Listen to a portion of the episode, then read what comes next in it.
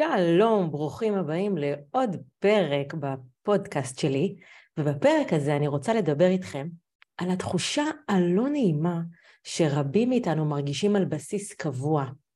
התחושה שאני לא מספיק טובה, או השאלה המציקה, אני מספיק טובה? אם התחושה הזאת מוכרת לכם והשאלה הזאת מנקרת לפעמים, אז בפרק הזה נקבל כמה כלים כדי להתמודד עם הבעיה הזאת. ולפני שנתחיל, למי שלא מכיר אותי, אני שלי בן שטרית, אני מטפלת, מורה של מטפלים ומאמנים. אני עוזרת לאנשים להפוך ממי שלמדו כלים טיפוליים לממש מטפלים בקליניקות איכותיות, מקצועיות ומבוססות, ואחרי ההקדמה הזאת, יאללה, בואו נתחיל. לפני שנדבר על המצב הזה של אני לא מספיק טובה, שהוא ממש תוצר של הערכת חסר, אני רוצה להגיד רגע משהו על המצב ההפוך, שהוא הערכת יתר. ובתחום שלי, בתחום שלנו, המטפלים והמאמנים, יש אה, אפשרות, אה, מאוד בקלות אפשר להגיע למצב הזה של הערכת יתר, ויש איזה מסר שאני מרגישה צורך להוציא אותו רגע החוצה. אני חושבת שמי שלמד קורס של שלושה חודשים או חצי שנה, וזה לא משנה איזה כלים מעולים הוא למד, אני חושבת שמי שלמד קורס של שלושה חודשים או חצי שנה לא יכול כרגע לפתוח קליניקה לבד וללוות אנשים.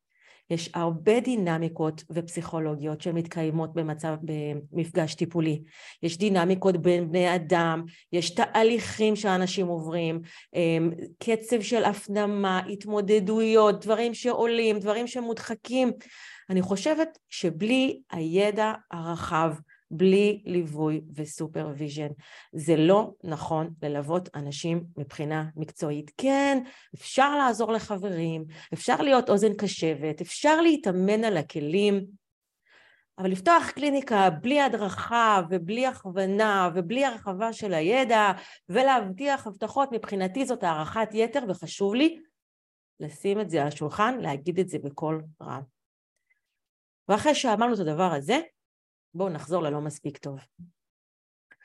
הנקודה הראשונה שחשוב לי לדבר ולהגיד לגבי הלא מספיק טוב הזה, זה שהתחושה הזאת יכולה להתקיים, והיא מתקיימת מכיוון שאנחנו לא מדברים איתה, אנחנו לא, מת... לא מנהלים אותה, אנחנו לא מגדירים אותה, ורגע אני רוצה להסביר למה אני מתכוונת.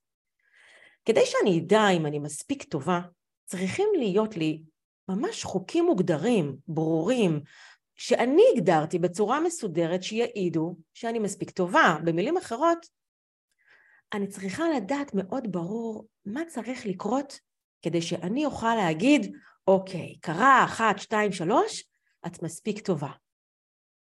מה שאני אומרת זה מאוד מאוד חשוב, כי הרבה אנשים שאני מלווה ונמצאים עם התחושה הזאת של אני לא מספיק טובה, וגם אני הייתי ככה הרבה מאוד זמן, אין להם באמת חוקים. יש להם רק תחושה, זו תחושה שהם לא מדברים איתה, הם רק מקו... ככה מתכווצים שהם מרגישים אותה, אבל הם לא מדברים עם התחושה הזאת, הם לא פותחים אותה והם לא בודקים והם לא באמת יודעים מה צריך לקרות כדי שהם יוכלו לזכות בתואר המיוחל. כשמתחילים לדבר עם התחושה הזאת ולשאול, רגע שלי, שנייה, מה באמת צריך לקרות כדי שתוכלי להרגיש שאת מספיק טובה? אז מתחילות לעלות שם כל מיני תשובות שלפעמים הן מצחיקות ולפעמים הן עצובות, אבל לפעמים הן מבהירות לנו שאנחנו באמת לא יודעים מה צריך לקרות. עכשיו, אם אני לא יודעת מה צריך לקרות כדי שאני ארגיש מספיק טובה, אני כנראה אף פעם לא ארגיש מספיק טובה. איך אני אדע שהגעתי ליעד אם לא, הגע... לא הגדרתי אותו נכון? אז זה מתחיל בזה שאני צריכה להגדיר את החוקים. עכשיו בואו נגיד משהו לגבי החוקים האלה. כדי שאני אדע מה צריך לקרות, כדי שאני ארגיש מספיק טובה ואני אגדיר את החוקים, צריך לוודא שהחוקים שלנו הם אפשריים, הם לא נמצאים בשמיים. וצריך לוודא שיש הרבה אפשרויות לענות על החוקים האלה. גם ככה וגם ככה וגם ככה וגם ככה, שיש הרבה דרכים לקיים את ה"אני מספיק טובה" הזה. וגם צריך לוודא שהחוקים האלה תלויים בנו, ולא בדברים שמחוצה לנו, כדי שאנחנו נוכל לחוות את החוויה הזאת של מספיק טובה בצורה מבוססת. ואני רגע אסביר את מה שאמרתי עכשיו עם הדוגמה הפרטית שלי. אני במשך הרבה שנים הסתובבתי עם התחושה הזאת של אני לא מספיק טובה, זה מין קיבוץ כזה בבטן, מין הרגשה כזאת היא מאוד מאוד לא נעימה, וכשזה הפך לבלתי נסבל עבורי, לקחתי את עצמי לשיחת מה צריך לקרות, בדיוק כמו שאני מספרת לכם עכשיו. כששאלתי גם עניתי וגיליתי שמה שגורם לי להרגיש מספיק טובה זה שמפגש נגמר בוואו, שהאדם בקליניקה שעבר איתי כרגע תהליך יחגוג איזו הצלחה, איזה אסימון מאוד גדול, איזו התרגשות מאיזו תובנה גדולה, משהו ככה טוב, גדול, צריך לקרות. וככה, כשהסתכלתי על ההגדרה הזאת של מספיק טובה, גיליתי שאם מפגש יסתיים לא בוואו, ולא באיזה אסימון גדול, ולא באיזה תובנה ענקית, אני מרגישה לא מספיק טובה, ואז מה שעשיתי זה שהייתי מעריכה מפגשים, ומעמיסה בידע, ועוד כלי, ועוד משהו, ועוד איזה תהליך, ועוד מושכת, ועוד איזה, רק בשביל לקבל את הוואו המיוחל הזה, שאני כל כך הייתי צריכה אותו, בשביל ההרגשה שלי, בואו נגיד, שכשאני נכנסת ללוות אנשים בקליניקה, כשמה שחשוב לי זאת ההרגשה הפרטית שלי, זה לא טוב, זה לא נכון לעשות את זה. ורק על הדבר הזה אני יכולה להקליט פרק שלם. אז קלטתי שהוואו הזה שלי הוא חוק שמאוד קשה להשיג אותו, כי לא כל מפגש נגמר בוואו, וגם לא כל מפגש צריך להיגמר בוואו, זה לא נכון. וגם לא כל אדם שנמצא מולי הוא, אני קוראת לזה וואוויסט, הוא כזה שמתרגש ונותן, ו... לא, יש אנשים שהם יותר שקטים ויותר קשובים והם ילכו הביתה והם יחשבו על הדברים והם יפנימו ו- ויש תהליכים שהם יותר כבדים והם יותר איטיים, הם לא של וואו וזה לא הגיוני שאני מגדירה לעצמי את התחושה של אני מספיק טובה רק עם החוויה הזאת. אז הדבר הראשון שהייתי צריכה לעשות הוא באמת להוריד את הוואו הזה לקרקע ולהגדיר לעצמי שאני מספיק טובה, או שהמס... שהמפגש היה מספיק טוב, שזה גם כן משהו שכדאי לדבר עליו. זה לא אני מספיק טובה, ולא כדאי לקחת את הדבר הזה לרמת הזהות, אלא המפגש היה מספיק טוב. אמ, אז בעצם ההגדרה החדשה שעשיתי היא, המפגש היה מספיק טוב בכל פעם שבה מישהו בקליניקה למד משהו חדש. שיש איזו מחשבה חדשה. כשאני שואלת, מה לקחת? כשאני שואלת, אז על מה אתה, על מה אתה רוצה לחשוב בשבוע הקרוב? ויש איזו מחשבה חדשה שלא הייתה שם קודם. וכשמגדירים את המספיק טוב עם החוקים האלה המאפשרים, אתם יכולים לראות איך הרבה יותר בקלות אפשר לקבל את התחושה הזאת של כן, כן, זה ממש ממש בסדר. ויש עוד משהו שחשוב להגיד לגבי החוקים האלה. כדאי לוודא שהדבר הזה הוא תלוי בי. שהמספיק טוב הזה, שהחוק שמקיים אותו הוא תלוי בי, ופה יש קצת טריק, כי נכון, יש איתי מישהו בקליניקה והוא מהדהד לי אם זה היה מספיק טוב עבורו, אם הוא קיבל את מה שהוא uh, ביקש, אם היה פה מענה לבעיה כמו שהוא רצה, אז יש לי כאן איזה מישהו שאני כביכול תלויה בו. ויחד עם זה, אני צריכה לזכור שאני לא רוצה להיות תלויה רק במישהו שם בחוץ, ושאני יכולה גם להגיד לעצמי, כן, למרות מה שהוא אומר, אני חושבת שזה היה ממש ממש בסדר.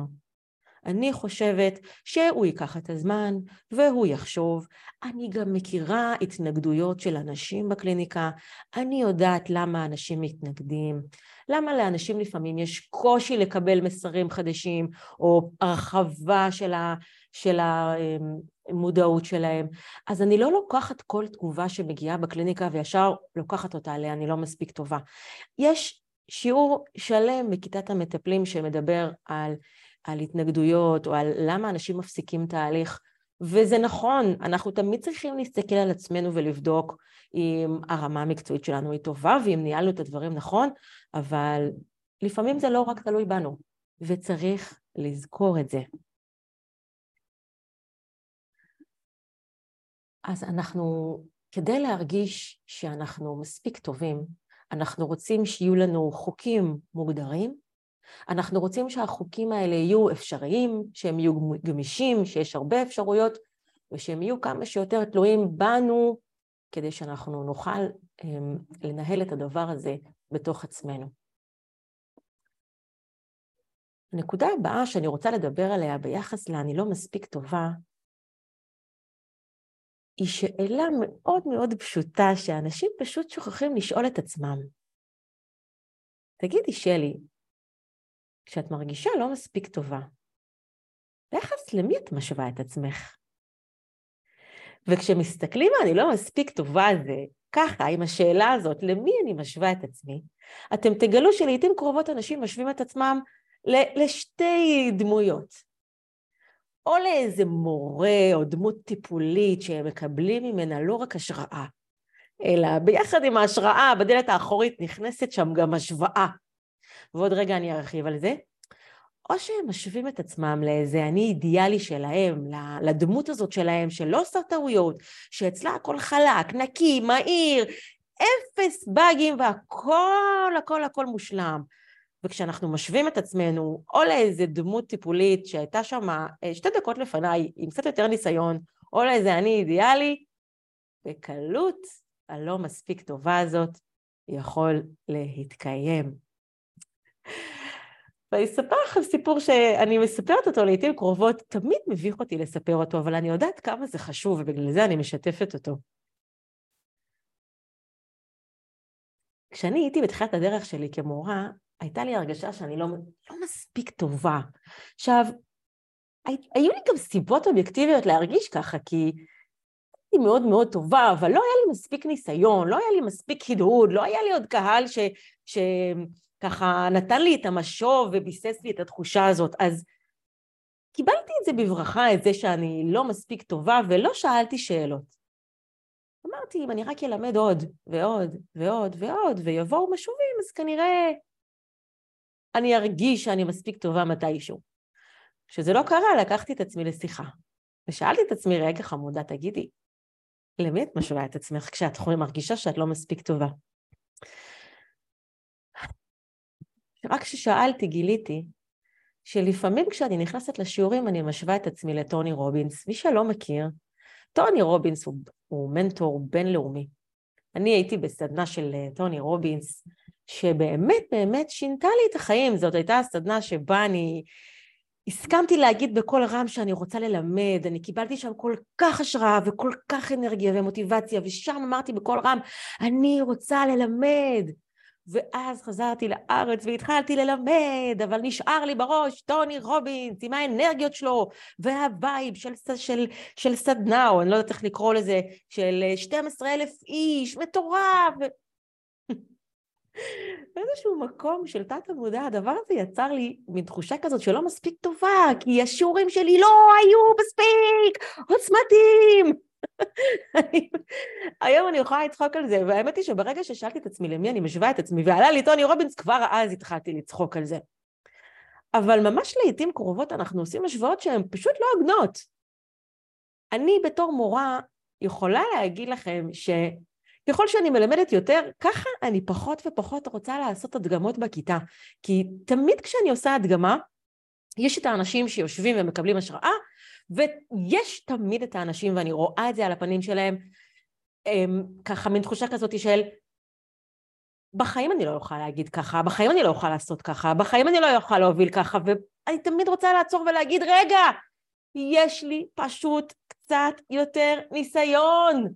זה כל כך חשוב. אני לא נולדתי עם כל הידע שלי, ולא נולדתי עם התרגול שלי, אני תרגלתי, זה פזם, זה זמן שאתה מסכים ללכת.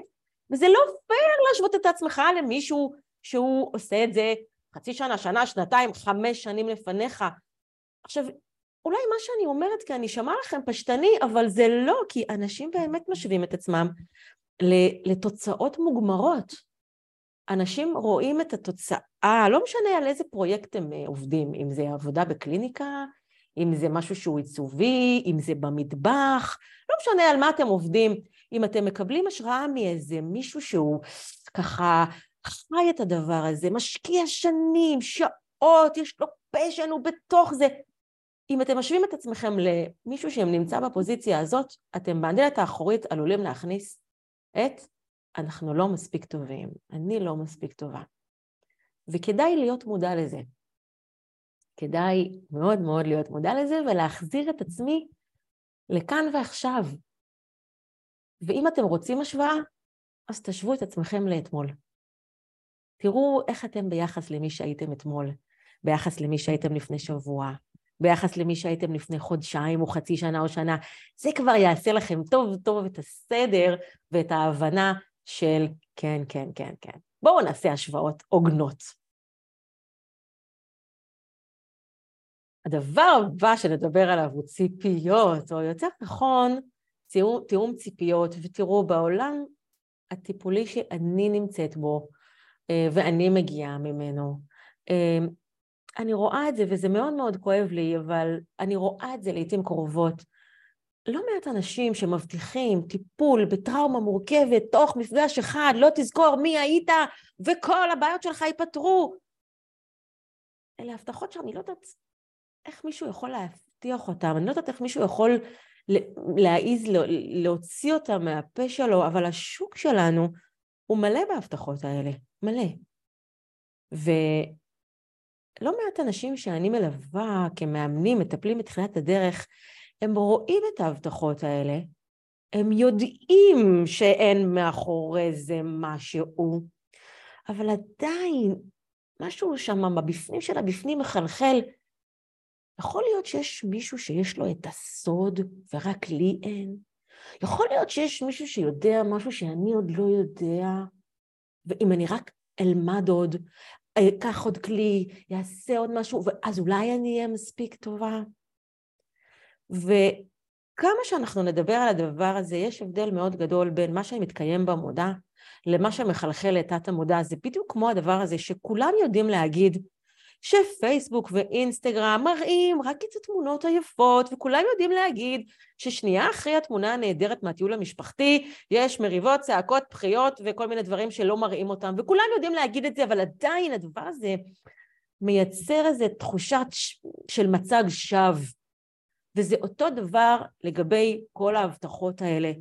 אמ, בכלל, כל מי שמבטיח תוצאות, אחרי ככה וככה טיפולים את תמצאי חתן, את תיכנסי להיריון, אתה תמצא את עבודת חייך. או הנה, בתחום שלי, שכמורה למאמנים ומטפלים, תהיה לך קליניקה מפוצצת. איך אפשר להבטיח דבר כזה? אני יכולה להבטיח למישהו שתהיה לו קליניקה מלאה? אני יכולה להבטיח שאני אתן את כל הידע. אני יכולה להבטיח שאני אה, אלווה, אני יכולה להבטיח שאני אחזיק לך את היד ואת הלב, אני יכולה להבטיח תוצאות שלא תלויות בי. ואם היא לא, תמצא חתן. ואם לא יהיה הריון, או אם עדיין לא יהיה הריון, זה אומר שהמקום שהגענו אליו הוא לא מספיק טוב. ואם אחרי עשר פגישות עוד לא כבשנו את היעד, עוד לא נגמרו כל הכעסים בבית, כי יש עדיין כעסים. זה אומר שזה לא מספיק טוב? אני חושבת שכשמטפלים ומאמנים מבטיחים הבטחות שהם לא בהכרח יכולים לעמוד מאחוריהם, הם לא מייצרים רק לקוח מאוכזב, וזאת פגיעה מאוד קשה בלקוח עצמו, במטופל עצמו, ובכלל בעולם הטיפולי, כי כשמטופל מאוכזב, הוא מאבד את האמון בעולם הטיפולי וגם במאמנים אחרים. אבל אני חושבת שבהקשר של הפרק הזה, גם הביטחון המקצועי שלהם עצמם, המטפלים, יורד. אמ, כשאתם מבטיחים הבטחות ואתם לא יכולים לקיים אותן, אז מן הסתם אתם מכניסים מהדלת האחורית את התחושה המאוד מאוד ברורה שאתם לא מספיק טובים. ו, ורגע להגיד משהו על השיווק של מטפלים. תראו, לשווק קליניקה זה לא כמו לשווק כוס או חולצה או קוסמטיקה. אמ, יש חוקים אחרים לשיווק של קליניקה. ויועצים של אה, שיווק תמיד אומרים, תבטיחו הבטחות, כי אם לא תבטיחו, למה שאנשים יבואו?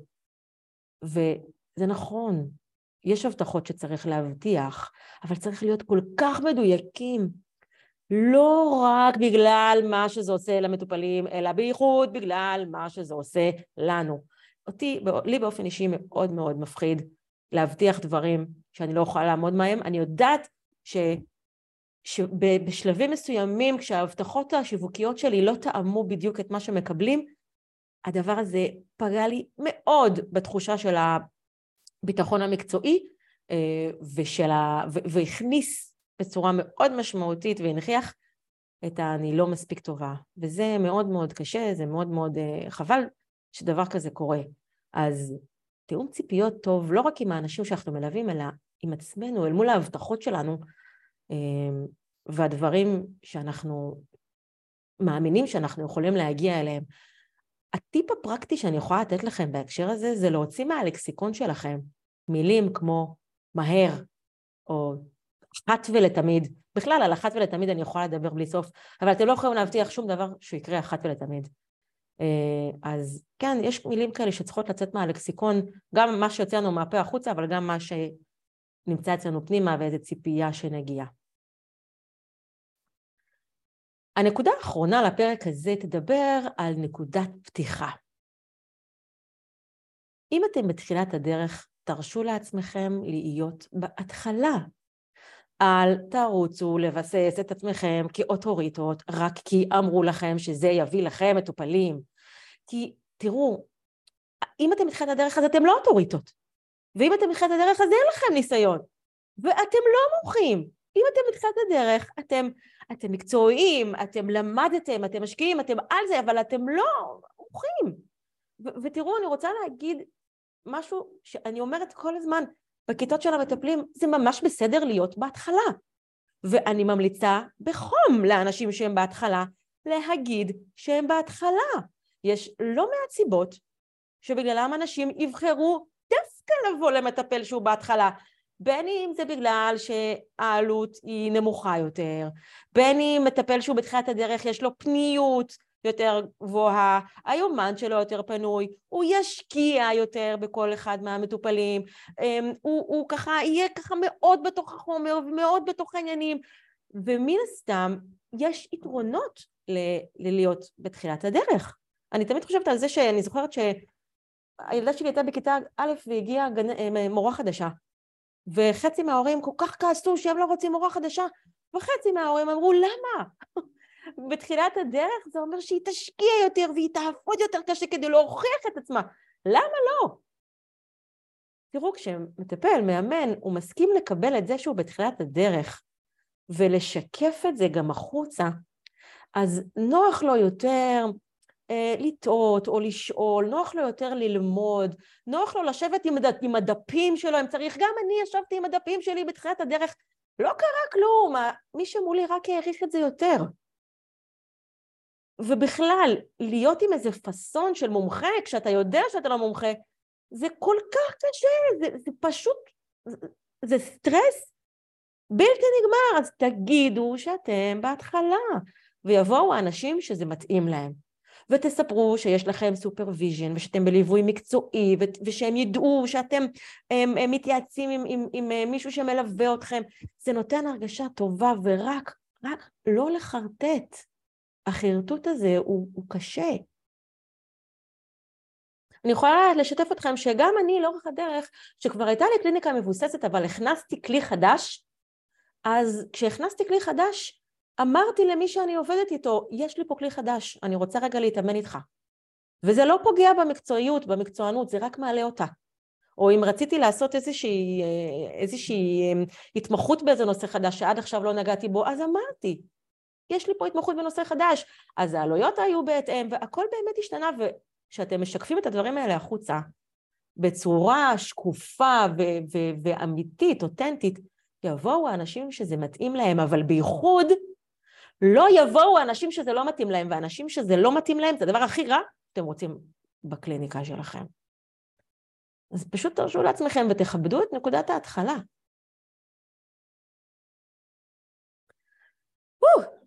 נסכם רגע את, ה... את הפרק הזה, כי דיברתי בו על המון דברים, התחושה הזאת מאוד מוכרת לי. נסכם את זה ככה, קודם כל לשבת עם עצמנו ולשאול את עצמי מה צריך לקרות מה החוקים, ולוודא שהם שפויים, שהם אפשריים, הם נוחים, ולוודא שאני משווה את עצמי רק לעצמי, ולוודא שאני עושה תיאום ציפיות טוב מול האנשים שאני מלווה, ומול תהליך, תהליך אמיתי וטוב שיש בו קצב, ולאפשר לעצמי להיות בלמידה ולהיות בנקודת פתיחה ולהיות בהתקדמות. אבל הכי חשוב, תראו, כשאנחנו אומרים לעצמנו, אני מספיק טובה, זה לא אומר שגמרתי ללמוד ולהתאמן ולהשתפר. אני יכולה להיות מספיק טובה ולהמשיך לשפר את המיומנויות שלי ולהרחיב את הידיעות שלי. אני פשוט אעשה את כל השיפור הזה לא מתוך הרגשה של אני לא מספיק טובה, אלא מתוך ההרגשה של אני מספיק טובה כבר עכשיו, אבל אפשר עוד. יש אנשים שמרגישים שאם הם יגידו לעצמם שהם מספיק טובים זה יחזיק אותם בבינוניות, אבל זה לא נכון. אני יכולה להיות מספיק טובה ולהמשיך להתקדם, ללמוד ולהשתפר, פשוט זה יהיה לי הרבה יותר נעים ונראה לי שזה עדיף. אני מקווה שהפרק הזה תרם לכם, אני אשמח לשמוע מה לקחתם מהפרק הזה. אתם מוזמנים לכתוב לי, או באתר שלי, של בית הספר לאימון רגשי, או בדף הפייסבוק שלי. אמ, והאמת היא שאחרי הפרק האחרון שהקלטתי, קיבלתי משובים מאוד כיפים, היה לי ממש כיף לקרוא את מה שאנשים כתבו לי. אז אני עכשיו אפילו די מחכה כבר לשמוע מכם. ואם יש לכם שאלות אתם מוזמנים לשאול, ואם יש אנשים שאתם חושבים שהפרק הזה יכול להועיל להם, אני אשמח אם תשתפו. אמ, ותודה שהייתם איתי, ולהתראות בפרק הבא.